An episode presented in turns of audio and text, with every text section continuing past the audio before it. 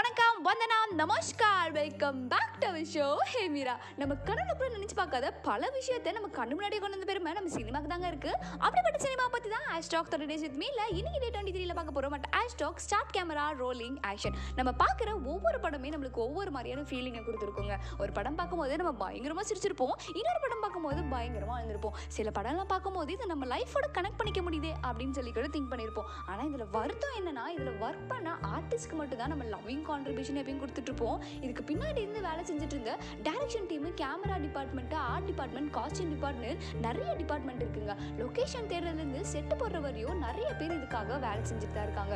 அம்மா சாப்பாடு மிஸ் பண்ணவங்க கூட ப்ரொடக்ஷன் சாப்பாடு கண்டிப்பாக மிஸ் பண்ணுவாங்க. கனவோடையும் ஆசையோடையும் கிளம்பி வர நம்ம நாலு இயக்குனர்களை கோடம்பாக்கமும் வடமலையும் வரவேற்க மறுத்ததே கிடையாது. முன்ன பின்ன தெரியாதவங்க கூட செட்டுக்கு வந்தோடனே பயங்கரமான ஃப்ரெண்ட்ஸாக மாறிடுவாங்க. நம்ம எத்தனையோ தடவை ஒரு படம் பார்த்துட்டு இதெல்லாம் ஒரு படமா? மொக்க படம்? அப்படின்னு சொல்லி சொல்லியிருப்போம். ஆனால் இந்த படத்துக்காக எவ்வளோ பேர் பின்னாடி வேலை செஞ்சுருக்காங்க அப்படின்றது மட்டும் மறந்துடவே மறந்துடாதீங்க. ஏதோ ஒரு வகையில் நம்மளை என்டர்டெயின் பண்ணுறதுக்காக தான் இவங்க இவ்வளோ கஷ்டப்பட்டுட்டு இருக்காங்க.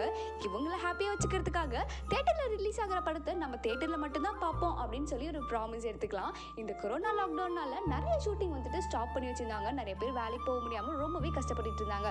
ஆனால் இந்த லாக்டவுன்லாம் முடிஞ்சு இப்போ ஷூட்டிங்லாம் ஸ்டார்ட் பண்ணிட்டாங்க. எல்லோரும் ஹாப்பியாக ஷூட் பண்ணிட்டு இருக்காங்க. இப்போ வரப்போகிற நியூ ப்ராஜெக்ட்ஸ் எல்லாத்துக்குமே என்னோட ஆல் த வெரி பெஸ்ட் இதோட இந்த எபிசோட நான் வைண்ட் பண்ணிக்கிறேன். நாளைக்கு ஒரு புது எபிசோட நான் உங்களை பார்க்க வர வரைக்கும் stay happy stay safe stay tuned with me இது ஹே மீரா.